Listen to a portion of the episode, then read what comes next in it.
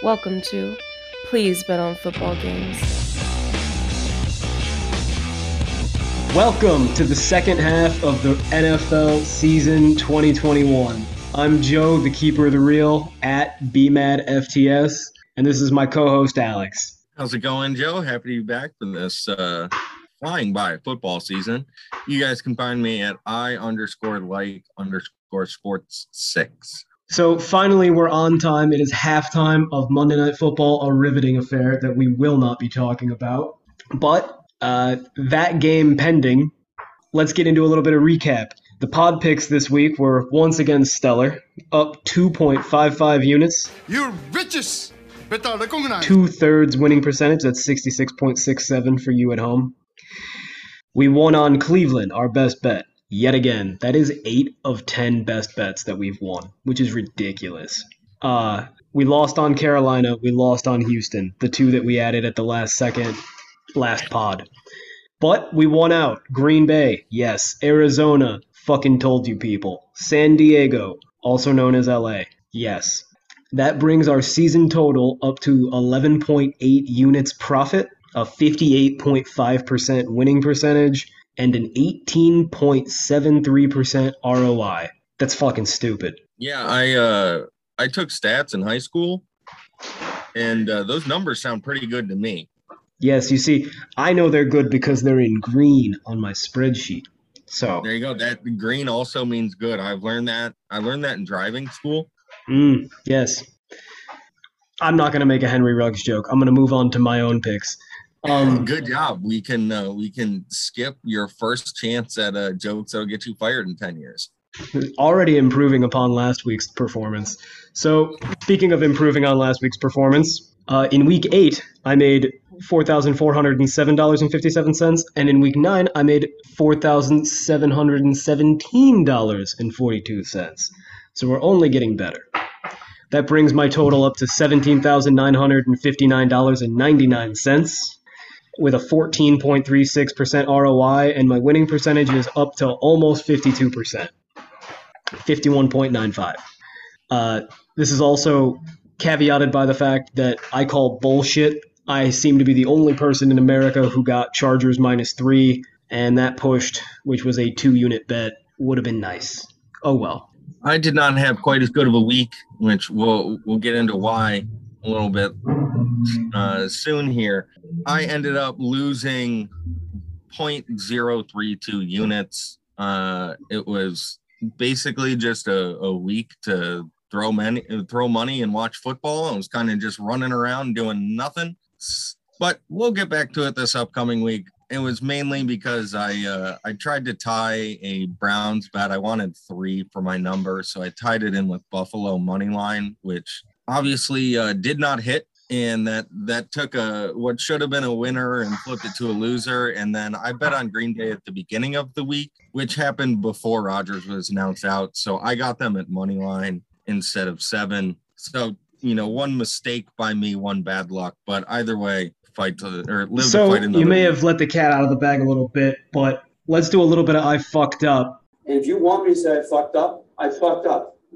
Right? Yeah so I can I can start my first one. This is my biggest one. I talked about a little bit. I got too cute. I should have just trusted that we were right with the Browns. We we said they were probably going to win, and two and a half should have been a fine number. Should have just stuck with it. Instead, I tried to buy down and get a little bit of uh, get that extra half point and save me in case something weird happened, and uh, it backfired pretty good on me. I can't give you too much shit because I also got cute as fuck. I took I didn't take Cleveland plus the points, and I didn't take Cleveland money line. I took Cleveland minus two, which is just about the cutest fucking thing you can do when you've got an awesome line in your favor. Is just fuck with it and move it six points the other way. Um, but you know what? I'm happy I did because I got almost plus 120 odds. That said, I was complicit in us getting too cute as well because we goddamn near threaded the needle on that New Orleans money line and Houston plus 11 bet. God, Houston by nine, right on the. We fucking got it. And then we are one tripping cornerback away from Cordarrelle Patterson not flipping the field on the first snap of a one minute drive. effectively losing the game for us. Yeah, that one that bet looked pretty dead early on because the the Saints did not look good, and then they came back. We we had a money line, so we just needed a win. They they got that that late score to go up by two. They only had a minute. It was the Falcons' offense. Well, they would have went up by two, but then they went for the two point conversion, and god damn it, if they would have got the two point conversion, we'd be going to overtime, probably with money in our hands. So it was just a debacle, all fronts. I, what are you gonna do? Yeah, it, it, it wasn't a bad beat, but it was it was just so close to uh, us being right on a, uh, a a really good little tease. All right. Um, we only lost one other bet, and that's because we fucked up one more time. Um, I fucked up. I bet against the Patriots because I thought their quarterback stinks and their coach is overrated, and I kind of forgot that that meant I bet on a team whose quarterback really stinks and their coach is kind of overrated. Uh, Sam Darnold, my my my pro comparison for him has always been Blake Bortles, and I think that was optimistic. It's bad. Unless they come out at the end of the season and they're like, oh yeah, Sam Darnold's been playing with a torn right shoulder and his parents have been held captive by our opponent every week. There's no excuse. It's it's the arm talent isn't really there, and the decision making really, really isn't there. Yeah, this was something that w- you know we talked about as something we worried of. Darnold has had a ton of turnovers lately. I think he had like five or six in the last three games leading into this week, and then obviously this week was rough as well with him having three picks. So it, it's I think Joe Brady can only hide so much, and teams have figured out what he can hide, and they're just they're just forcing Sam Darnold into throwing the ball and when he throws the ball, he is going to mess up, and they're just getting him. They're he's throwing the ball and he's turning it over like crazy, and you can't the- bet on him right now. This the sad thing is that they're not doing anything special. Like it's not like Bill Belichick cooked up some fucking witch's brew of make Darnold turn the ball over. When you're throwing interceptions to defensive end, well, I guess Jamie Collins isn't a defensive end, but he's an edge. And if you're throwing a if you're throwing a pick to Jamie Collins while he's in the process of pressuring you, you're fucking up. And I'm I'm literally watching Chris Berman break down J.C. Jackson's pick six, and like I don't think I would throw that pick six. And I couldn't play college quarterback. I couldn't play varsity high school quarterback. And if I ever could, it was 10 years ago. So this is, I kind of just want him to leave the NFL for his own sake. It's embarrassing. But you know what? Let's not rag too much on the two games that we, well, the two games that we lost, one of which narrowly. Let's stop pretending that we're humble let's tell everybody why they need to fuck themselves and pay us. Fuck you, pay me. Absolutely. So to start off this week's segment of "Fuck You, Pay Me," those Cleveland Browns gave Joe Burrow a little bit of trouble. The uh, the the man that's been crowned the Golden Boy the last two years. He uh, he didn't have quite quite such a good day, huh, Joe? Well, if you listen to our admittedly late as fuck uh, call podcast last week, we told you that the most objective way to break down the game is simply how do you how do you really fuck with Joe Burrow? What is his kryptonite? And we said any form of pressure turns him into a turnover monster. Like the only person who likes turning the ball over more than Sam Darnold is Joe Burrow under pressure. And halfway through the game, you congratulated me and you're like, dude, we called it. Like, Joe Burrow, pressure, turns the ball over, can't fucking do anything. And I was like, we're not even pressuring him. And you pointed out that, like, Joe Burrow doesn't crumble under pressure, as in he's got a free rusher in his face or he feels the need to maneuver the pocket. Joe Burrow is crumbling under pressure, such as the defensive lineman is engaged with my lineman. Like, it's that bad.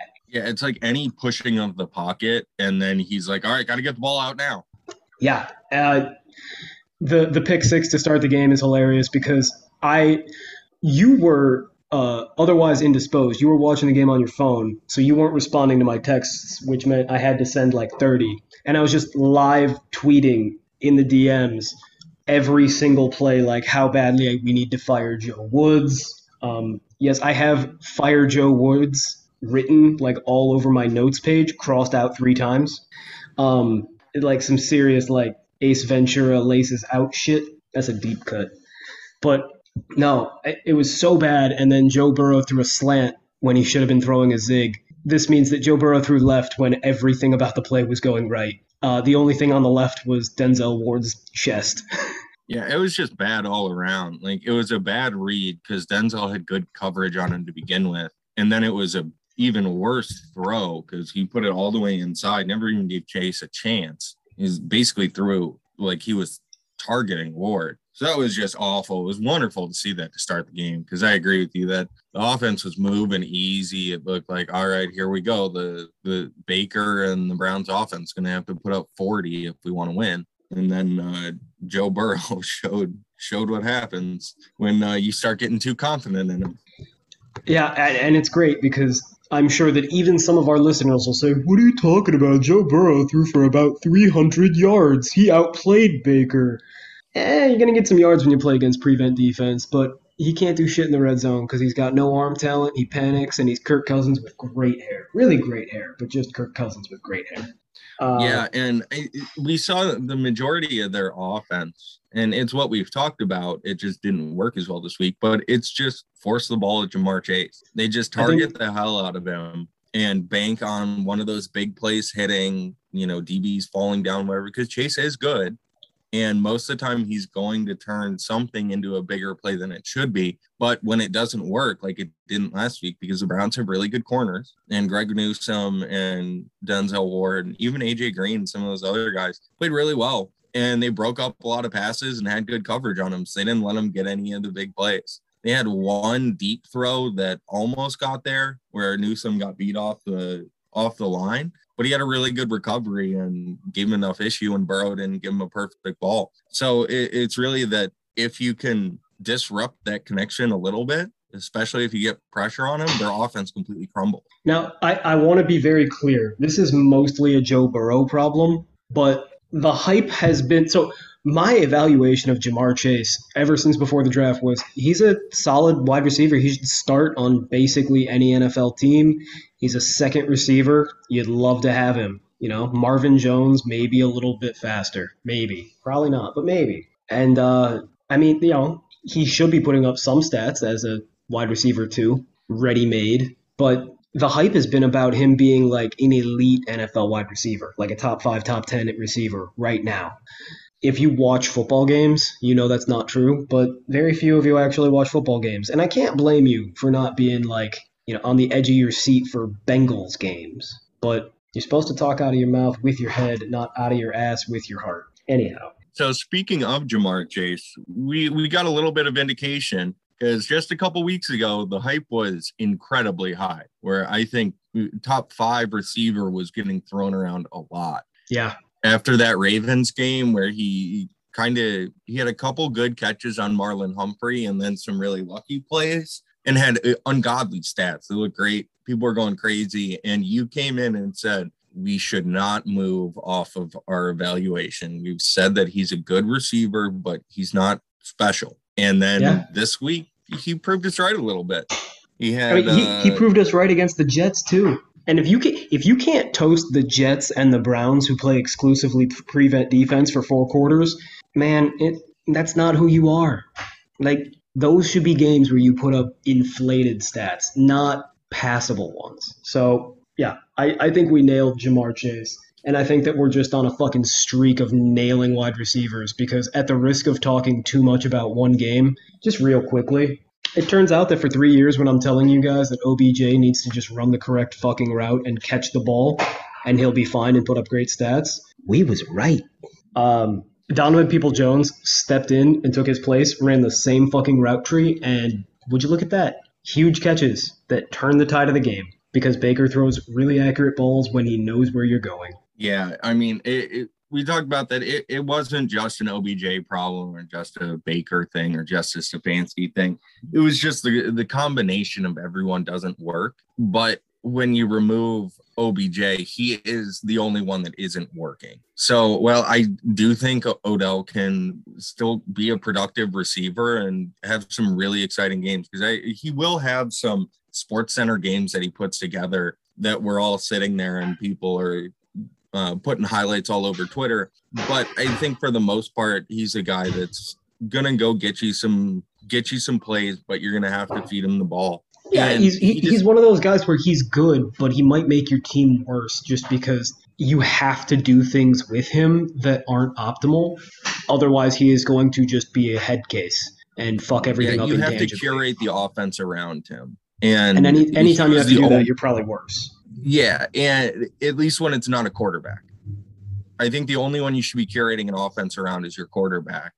And while Odell is a, a really good player that for a while was a truly elite guy that you could make the argument you build around him and you no matter what, you have to get him, you know, 8 to 10 targets a game. He's not quite there anymore and since he's not there anymore, it doesn't make sense to have him around. And uh, so you have the guys that will fit what the system is that run the routes they're asked. They're not doing anything special. They just kind of fit into their role. It lets Baker be decisive. And the issues that we saw with OBJ was it, you know, Baker was double pumping. It looked like he was hesitating a lot. And it was because he didn't know where he was going to be. And he does know where these guys are going to be. So maybe they're not quite as open, but Baker is good enough that guys don't need two steps for him to put balls in the right spot. They just got to be in the right place and make and have some separation. He can fit it into tight holes that you I think the loss that you have of any separation that Odell would be able to get is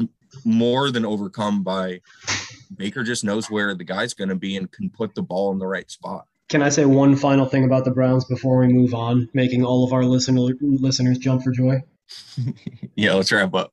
verbal meme the the strong guy's handshake and then one of the arms is PFF and the other arm is me. And in the middle is Baker Mayfield was the best quarterback in the NFL week 9 2021 I'm not saying that that means that I was right to have him as my highest graded quarterback prospect of all time. I'm not saying I mean you know since 2016 which is saying like nothing.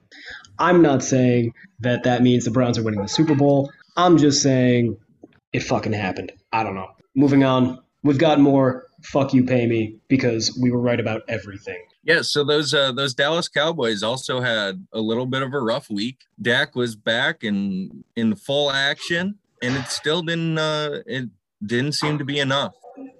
i really wish that i had one of those photographic sean mcvay memories so that i could read off the tweets that i sent out like this time last week where i was saying that cooper rush is living proof that the Dallas Cowboys' production on offense is Kellen Moore and deep wide receivers and great offensive line and good running backs like 90 times more than it is Dak Prescott. Because Cooper Rush is a bad backup. In his first start against a decent defense, he put up like 300 yards. And he didn't look good. Anybody who watched the game was like, Cooper Rush is not it. But the problem is, if they would watch Dak Prescott's games, they'd come away with the same fucking take. The production is super inflated. Dak Prescott has shown it his entire career. Nobody watches, so nobody knows. And the Broncos exposed it exquisitely. And one game does not a career make, but when one game perfectly sums up what you've been trying to show people for years, it feels nice. Yeah, you've uh, you've been much more critical of Dak than I have been. I you know I I don't have him at the the same level that the national media does. You mean you don't think do he's the think- fourth or fifth best quarterback in the NFL? No, Dak Dak is in that 10 to 15 range. He's a good quarterback that you can keep around. He's a franchise guy that he's not going to lose you games. He'll win you one or two. But for the most part, he just takes what's there. He's smart, he's decisive. If guys are open, he's normally going to be able to get him the ball. But he's not ascending anything. He's not overcoming much. If you have a good defensive plan, it's he's not going to really be able to overcome it by himself. He's going to need people to kind of be there to bail him out. And while he's 100% a quarterback you can run with and be happy with for a long time, he's not some really special guy that you're like, yes, this is him. We never need to look to upgrade. And we're going to win Super Bowls regardless of what our roster looks like because of this guy. There is a remarkably small difference between Dak Prescott now and peak Andy Dalton. Like more mobile than you think, but not a runner. Enough arm, but not a strong arm. Accurate, but not as accurate as you'd think. Oh, speaking of accurate, Justin Fields throwing a ball at the knees of a cameraman. Fucking A. Yeah, I think you're pretty you're you're on point with the the Dalton Dak comparison. We've made it a lot because peak Andy Dalton was a solid quarterback. I mean, those those Bengals teams were they weren't gonna they didn't do anything special and they weren't expected to do anything special, but they were a you know low end playoff team because Andy Dalton had good playmakers that he knew how to get the ball to. He wasn't gonna go do anything great, but he got him to the playoffs, and that's the same thing Dak has done. And all I kind of expect him to be able to do is kind of that first or second round of the playoffs, and that's it. Hey, You're telling me I'm literally sitting here begging myself, begging my Lord and Savior, Jay Cutler, to put Andy Dalton in this game so the Bears have a chance at winning. Uh, of course, as I say that, Fields hits a wide open Allen Robinson for a first down, and I have to grade it as good, even though it's not special. Um, all right, one more quarterback uh, equivalency that I made.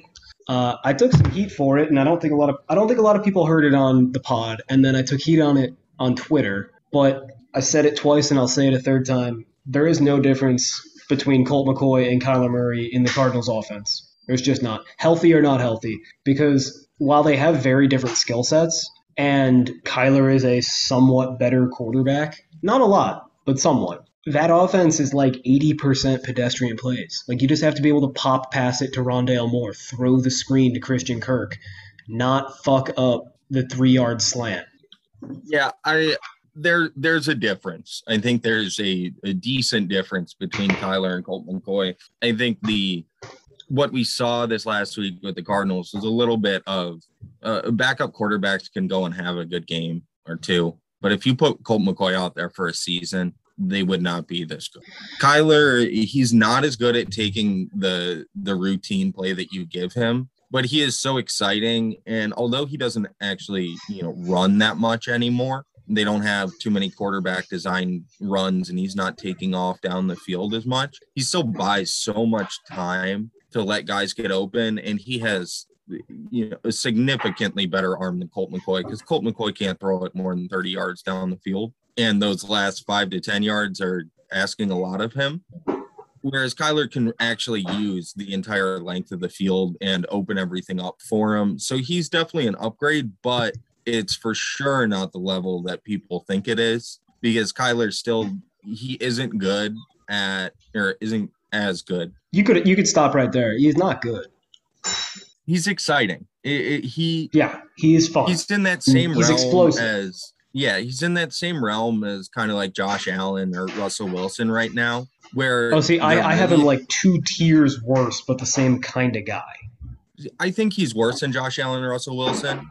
I would probably have him a tier worse, not two, but we're we're kind of you know picking nits at that point. Colt McCoy is worse than Kyler, but it's definitely not the the the difference that people have made it out to be, and it's why we got value on that game. Yeah. No, I I agree with you that Kyler's better. How much better? I don't know. But similar to how Baker Mayfield to Case Keenum's not a huge deal because the Browns refuse to utilize their quarterbacks.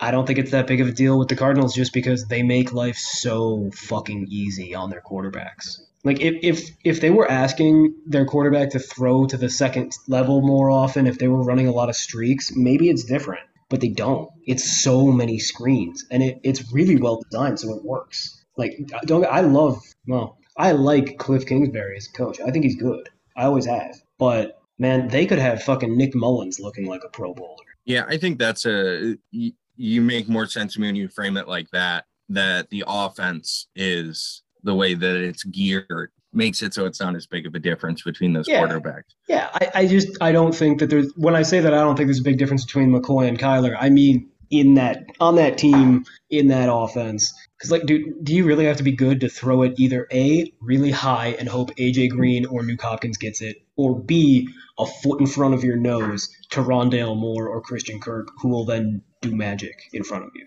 Yeah, I think the offense is definitely designed to take out mistakes.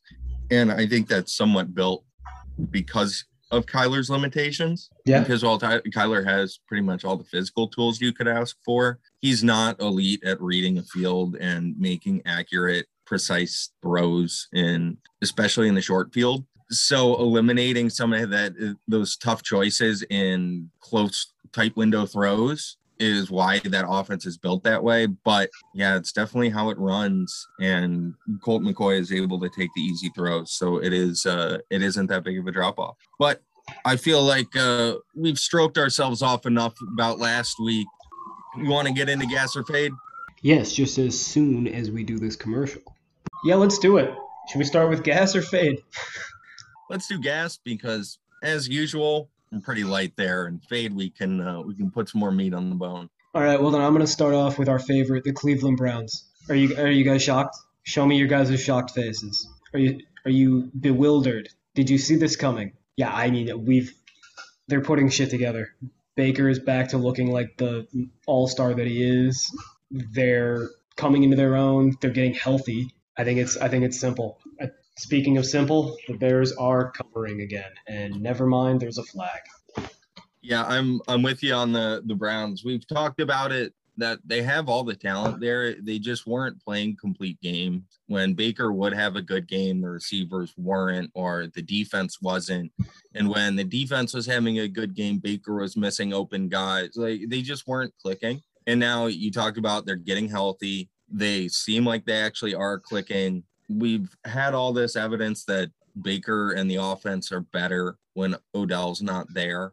And there were a lot of you know reasons. I was one of the people that said oh it's just who they're playing and the offense is more comfortable in the later half of the year and all these excuses. But after last week it might really just be that they're a lot better when odell's not there and everyone just plays that role. And so I agree. and i think that's what's happening so we should move forward going okay so this is the offense we thought it was going to be baker has been playing well and getting better you know he had a great game last week he played really well in that Pittsburgh game too.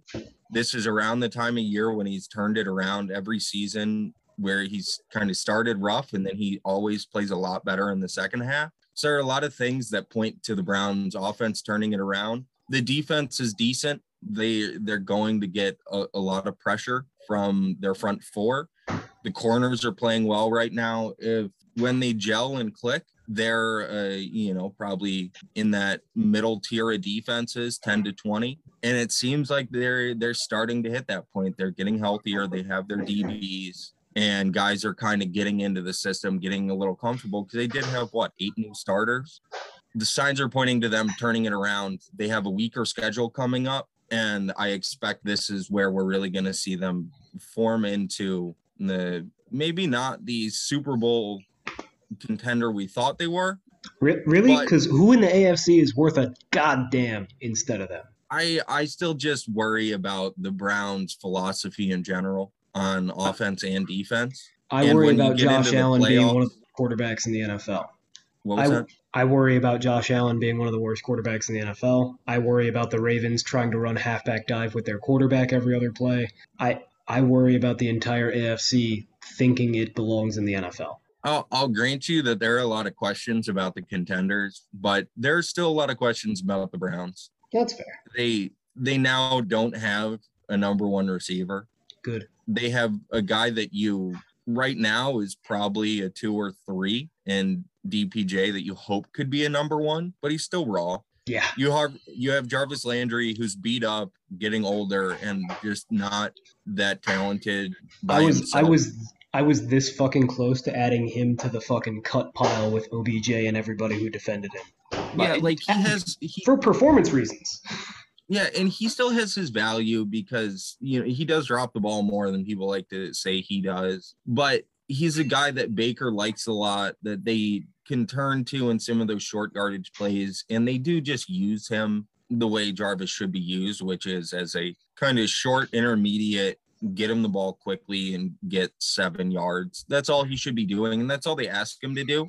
But you can't really do too much now that you don't have an Odell there or a guy that can draw attention. So that's a worry of now that they just have a bunch of kind of like B level and C level receivers, counting the tight ends, that you don't know when it comes to the the playoffs, like last year against the Chiefs, where they couldn't beat any man coverage, and even with Baker playing elite football and fitting balls into crazy tight windows, they still couldn't do it. So that's the the worry, and the defense still plays incredibly soft all the time. And when they play good offenses, they seem like they give up 40 points. So there are questions about the Browns. moving forward. But at least right now they're playing well, and I think they're going to keep playing better. I'm not ready to say though after one good week against the Bengals, who we've been saying are wildly overrated, that they're 100% back. But I do think they are, even if they don't, you know, transcend to the next level at their current spot, they're still better than what people think they are. I'm going to issue a challenge for us, and that is for the next two weeks, we're going to try just one time to talk about the Browns, but not go on for way too long. Because I thought that was all great info, but people are going to say, stop talking about the Browns. Apparently, they don't want to hear about our best bet for next week. I didn't say that. Um, next gas team. Yeah, let's get to it. You uh, you talked about the Denver Broncos possibly making a comeback. We we cooled on them recently. You heating up? Well, they got Jerry Jeudy back, which is huge, and they're about to get uh, George Fant back. I know it's Noah. They're about to get Fant back. They got Jeudy back. Tim Patrick is playing well. Courtland Sutton is finally fucking healthy. Big Ben just underthrew a punt 40 yards, and nobody in the Bears secondary decided they wanted to play the ball. I hate Big Ben. I don't understand how he competes. Um. Anyhow, the Broncos, like their offensive weaponry, has basically gone from awesome to literally nothing left to really good again, and that's a big difference. And I think people underestimate how much it'll affect Teddy Bridgewater. Um. Also, do we need to talk about maybe Von Miller was the problem? I'm kidding. That's bullshit. Uh, but as long as we're doing it with OBJ, I figured we'll try it again. No, I, I really just think that having all their wide receivers and tight ends back will help. And I don't think people Yeah. realize that. Right, because we talked about the issue as Teddy had really started to struggle and he he went back to really conservative but also not making great decisions. And it, it may have just been that he didn't have guys open or guys that he could trust. And Well, so he's now more of he a has see it, throw it guy anyway. Like he needs things to be clean for him to make a decision. Yeah, so where where I was talking about Baker that you don't need two steps or a lot of separation for him to get you the ball. Teddy, you do need separation because he can't fire stuff in, and he just he isn't the type of player to make those tight window throws. And so when you get back those receivers that are of the caliber that Fant and Jeudy are, and Courtland Sutton's healthy, it just opens up the offense and it gives you those matchups where now instead of okay, you have a good number one and number two, where guys that you like there, but you have nobody after that. Whereas kind of Tim Patrick and Courtland Sutton trotting out there, but now when you have three or four guys that you, really like, you can get matchups against the third corner or a safety that can't really cover, and it should really open up the offense. Yeah, I I think I think that's about as much as we could say about it because it's not. I mean, they play Philly this week, so that's a nice bet.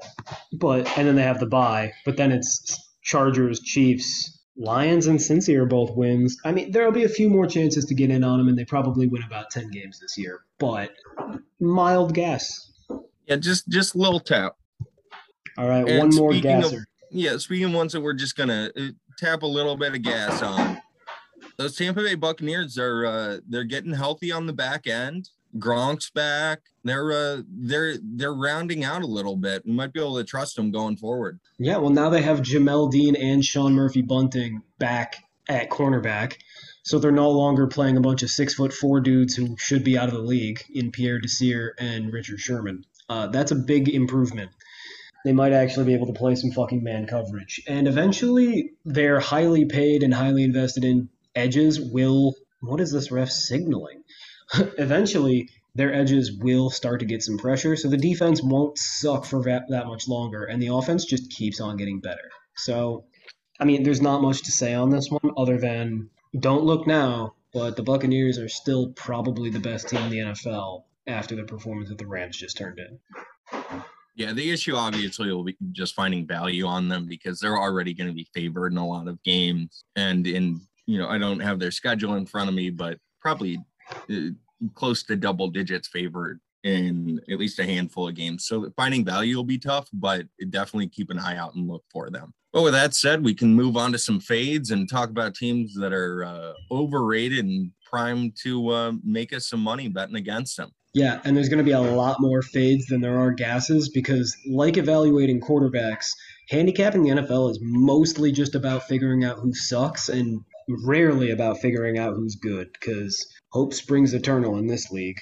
Uh, speaking of hope springing eternal, Let's talk about New England. Yeah, they uh they keep pulling off some of these wins that we don't expect them to, or winning by more than we think they're going to, being closer in games than we expect them to. A lot of overperforming. Do you think that's legitimate or is it fluky? Mac Jones can't keep getting away with this. Not the cheap shots, not the fact that he did the same fucking shit as Henry Ruggs and managed to hit something that's not quite as alive. There's my Henry Ruggs joke. 10 years. Um, That was pretty mild I mean, as far I- as your well- jokes go. So well, fucking A, man. What's the difference? Fuck Mac Jones. I'm just mad that he twisted Brian Burns' ankle like a little bitch and nobody's calling him out for it. Randy Moss and fucking Booger McFarland on Monday Night Football today supported him. They were like, hey, shows.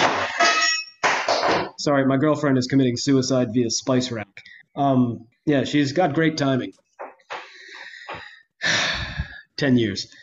Um, ah, McFarland and Randy Moss were legitimately advocating that Mac Jones trying to break a defensive end's ankle after fucking up on a play shows that he's a competitor and he wants it, and his team will rally around that. Uh, I'm sure that they also would argue he's a great game manager who is safe with the football despite consistently turning the ball over anytime he's given a chance to Jameis Winston level proportions. He can't keep getting away with this 50% completion percentage type shit, extreme ease of difficulty, fumbles, picks, about as sensitive to pressure as Joe Burrow.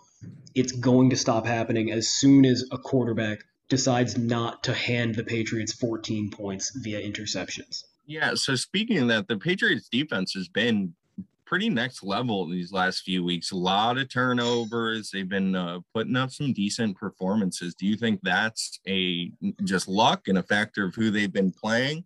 if if you are the type in this world to believe that turnover luck is a stable, reliable source of defensive performance, I have a bridge to sell you, and it's right next to the Statue of Liberty, so the price is very high and only going up. The Patriots defense has looked good because the Chargers failed on fourth down spectacularly. Oh wow, the Bears cornerbacks are terrible. That better be a flag.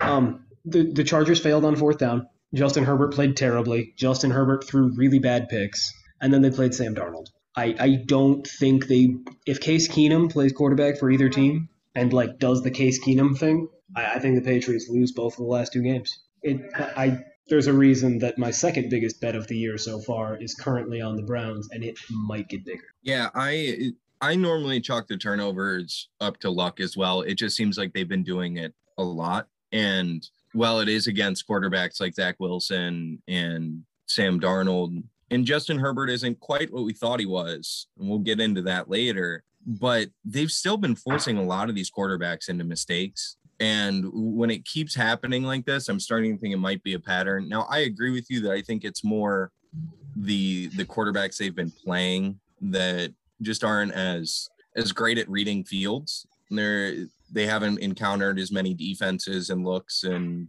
gotten the experience. So when they play an offense it's more it's more stable, I think that'll regress. And so that's why I agree with you that they're in fade. On top of Mac Jones, the defense is getting very lucky. Yeah, no, the Patriots are pure luck and the mystique of Bill Belichick, and is going to come crashing to the ground. I'm hearing people talk about them as a Super Bowl contender right now. Not joking. Not joking at all. Like that's the hot in the streets talk. Um, Adam Schefter is lumping them in, lumping them in with playoff contenders, places that OBJ might want to go. So it's safe to say the public has completely bought into the laundry. They think that the Patriots are the Patriots because they wear the Patriots helmet and I think we've beaten this horse dead. Yeah, I, I think we've covered it plenty. Not unlike the tree that Mac Jones drunk drove into. With that said, those Cincinnati Bengals had a, a couple rough weeks, and we've had them on the fade list for a while. I want to keep them there. And why is that? I mean, we we've talked about Joe Burrow and Ja'Marr Chase a lot already in these last couple episodes, but that's the main reason for me. I think they're both well. Ja'Marr is a good player. Joe Burrow is, you know, Kirk Cousins. That's really cool. I I, I like that it's easier to say that he's Kirk Cousins than to give like a descriptive adjective to him because I don't really know if that should be average or above average or anything. I don't know either, but it's not enough. Exactly. It's it, it's similar to Dak in that this is a guy that you can have on your team for a really long time, and he's going to have some really great games, and he's going to be a guy that you stick with for a long time. But he's just not quite good enough, and especially because people think he is that guy, is where I'm getting the value from. In that he's a fine quarterback, but uh, people are talking about him like he's one of the next top end guys that's already going to carry that team into relevancy. And I just haven't seen that and don't agree with it. On top of Ja'Marr's a good receiver, but he's not crazy. And that offense is going to take steps back when he can't be Superman for them.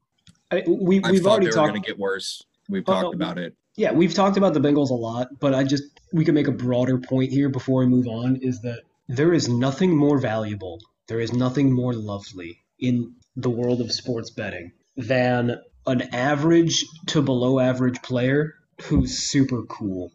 And Joe Burrow as well as Ja'Marr Chase are wonderful in that they're not great, but they're so cool, they're so fucking hypey that they will always be considered by the market to at least be decent, even when they're not. hmm And I think another thing is if you start hot, if your first handful of games in the league are really good, people are going to say you're really good unless they don't like you or until you've had some sustained issues. You, you And gotta Joe blow it. Yeah. Yeah, Joe Burrow, and you know, was inflated stats because they threw 50 times a game, but he had really crazy stats when he came in and then tore his ACL, so can't do anything else to dispel that. And then Ja'Marr has, you know, had one of the best starts a wide receiver ever has. So even though they're hollow stats, they're still stats and eye popping plays. And then people are like, oh, yeah. Now when they see Joe Burrow, they're like, yeah, that's the guy that's good. Unintentionally awesome segue. Hollow stats and hypey dudes. Next on the fade list, Baltimore. Similar to how Mac Jones can't keep getting away with 50% completions, three or four turnover plays, and a fucking win somehow, the Ravens can't keep on winning in overtime in games where they're thoroughly outplayed by bad teams. First of all, they're running out of bad teams to play. And second of all, god damn it. Yeah, they they've been pulling off crazy late game comebacks where they're down by 20 points in the third quarter. They keep playing into overtime or the last minute of all these games. We've talked about it that they can't keep this up, especially over a 17 game season, simply because the NFL is too hard. I don't care who you are. When you take that many hits and you play that much extra football, it's going to catch up to you. And so they already need these crazy comebacks and all these lucky plays. Or if you go to the Lions game where they didn't call the late penalty on them for the delay of game or whatever it was, like there are a lot of things they've just gotten lucky on as well. So The fucking Colts kicker died mid game, or else they win that game in regulation. Yeah, so it's just been a lot of things that have been luck on top of really unsustainable multi-score comebacks in the last quarter of the game and a team that's still just really beat up. You know, we we've glossed over it a little bit because the team's been successful, but they have a ton of guys on the IR. They're missing a ton of people and they're playing really long games that they already need a bunch of luck to win. So while they're having success right now, it has to fall off. Just And of course, as we say that, they get ready to play Miami and then Chicago. So maybe it won't run out. Yeah, I, I don't think we're gonna be able to find much on them in the next couple weeks. Now, after that, they're gonna have Cleveland, then Pittsburgh, then Cleveland. So we should be able to find some uh, some value there. I'm not But- saying I be- I'm not saying I believe it, but there is a there is an avenue to them losing their final one, two, three, four, five, six, seven games. Cleveland, Pittsburgh, Cleveland, Cincinnati, Green Bay, Rams, Pittsburgh. Like Pittsburgh is weak, but they're a tough team to play. Cincinnati's overrated, but uh, we saw what they did already. And then they absolutely should lose to Green Bay, the Rams, and at least once to the Browns. So we're looking at three to seven losses there to end the season. Yeah, and again, I think those the the chances that they lose those games only increase as the year goes on because all these long games and injuries catch up the more they play. Yeah, watch them go to fucking overtime with Miami and see how fucking refreshed they feel after that. Yeah, so it, it's working for them right now, but there are so many factors that point to this falling off. So they're gonna jump onto the fade list for us, And because we're not done talking about all the overrated teams, the San Francisco 49ers have had some rough games of late. Do you think that's going to continue? Dude, I have been really struggling with the 49ers all year in that I keep on making a ton of money. There's an elite. I keep on making a ton of money betting against the 49ers because they suck. But I keep on just like staying up at night thinking people seem to think that the 49ers are good and I don't get why. Like what is the the, the public thinks that the 49ers are somehow between a 10 and 20 ranked team. Like they're a middle of the pack team at worst. Fucking where does that come from? Like wh- what unit of their team? What history do we have? Like why? I I've been thinking about this as well. And I think it all just goes back to they went to a Super Bowl and almost beat the Chiefs. And they were they were minutes away from winning a Super Bowl. And the same way the Eagles got a lot of extra leash despite kind of sucking or uh, really underperforming expectations after they won the Super Bowl is the same way that Shanahan and John Lynch are getting so much leash in San Francisco because people have seen them be really good before. So, and you know, they've had all the injuries, and so people can chalk up their the the previous failures as you know flukes. And the one time they were healthy and had everyone, they almost won a Super Bowl. Well, regardless, depending on the number the Bears are covering again, and the 49ers fucking suck. And Matt Nagy has called some awesome plays today, especially in the red zone. Wow. Um, that touchdown throw by Fields, by the way, uh, that got called back because of the unsportsmanlike conduct, was an awesome route design by Nagy. But he won't get credit because it was a positive thing. Uh, Kyle Shanahan is like if Matt Nagy got the benefit of the doubt every time. Yeah, I, I think there are people have been making a lot of comparisons because their win loss record is. I think Nagy actually has a better record to this point. The only reason that it's even close is because Shanahan had the Super Bowl year. Outside of that, Nagy is blowing the doors off of him. Nagy's never had a losing season, Yeah, I think the, the which is kind of fraudulent, but still. yeah, it's hundred percent fraudulent, and a lot of it was built off of the the defenses they had were so good that they could kind of manufacture points for the offense. But I think both guys have their ultimate downfall will be downfall will be how they select a quarterback because Oh yeah. they they've picked two each or Well, had no. two each. Yeah, Nagy didn't pick Trubisky, but apparently that's part of why he picked the Bears. Yeah, and based off of him picking Fields, we know that that type of quarterback is obviously something he likes. And he'll take So- that model in any color. Yeah, so I think that's where it, we can say they've each picked two quarterbacks and both have made horrible choices. So that'll be their downfall. The 49ers though, yeah, people haven't haven't adjusted to that. You know, they we're slowly adjusting to it and you're seeing it in the numbers a little bit, but they're still getting a ton of value for what is a bad team. You know, they're they have a bad quarterback. Mike McGlinchey is now out for the year, and that was kind of their saving grace was they had two incredible tackles that could mask a lot of issues for them. Deebo Samuel's having a good year, but the the offense just isn't dynamic, and that defense, the D line isn't isn't doing enough and being completely dominant like they need to be to cover up for the issues in the secondary because they have nobody to play corner and they, Dude, th- they uh just won't be able to keep up with how bad their defense is. It's not even difficult. This is the thing. Like, it's not a fucking handicap. It's just when you have no secondary, your defensive line is okay, your linebackers are okay, and you have a bad offense. It doesn't fucking matter. Like, this is this is why they frustrate me so, and this is why I'm not happy, even though I keep on betting against them and winning. I, I, I can't imagine a world in which people don't think they're terrible. But here we are, and I guess I'll just have to keep on making money. Exactly. not going to complain and uh, get too much into the why. I'm just going to uh, take those juicy numbers and make some cash off of it. We got one more, and this one doesn't make us as much cash. Yeah, this one hurts a little bit because we like the team and the players on it. But the Los Angeles Chargers have, have fallen off these last few weeks. They they haven't looked too good, and Justin Herbert is struggling. I was legitimately gonna jump down your throat and be like, "Dude, San Diego, fucking idiot." Um, so I'm really just becoming an old man, like in front of my own eyes. Uh, Hey, at least you're aware. right?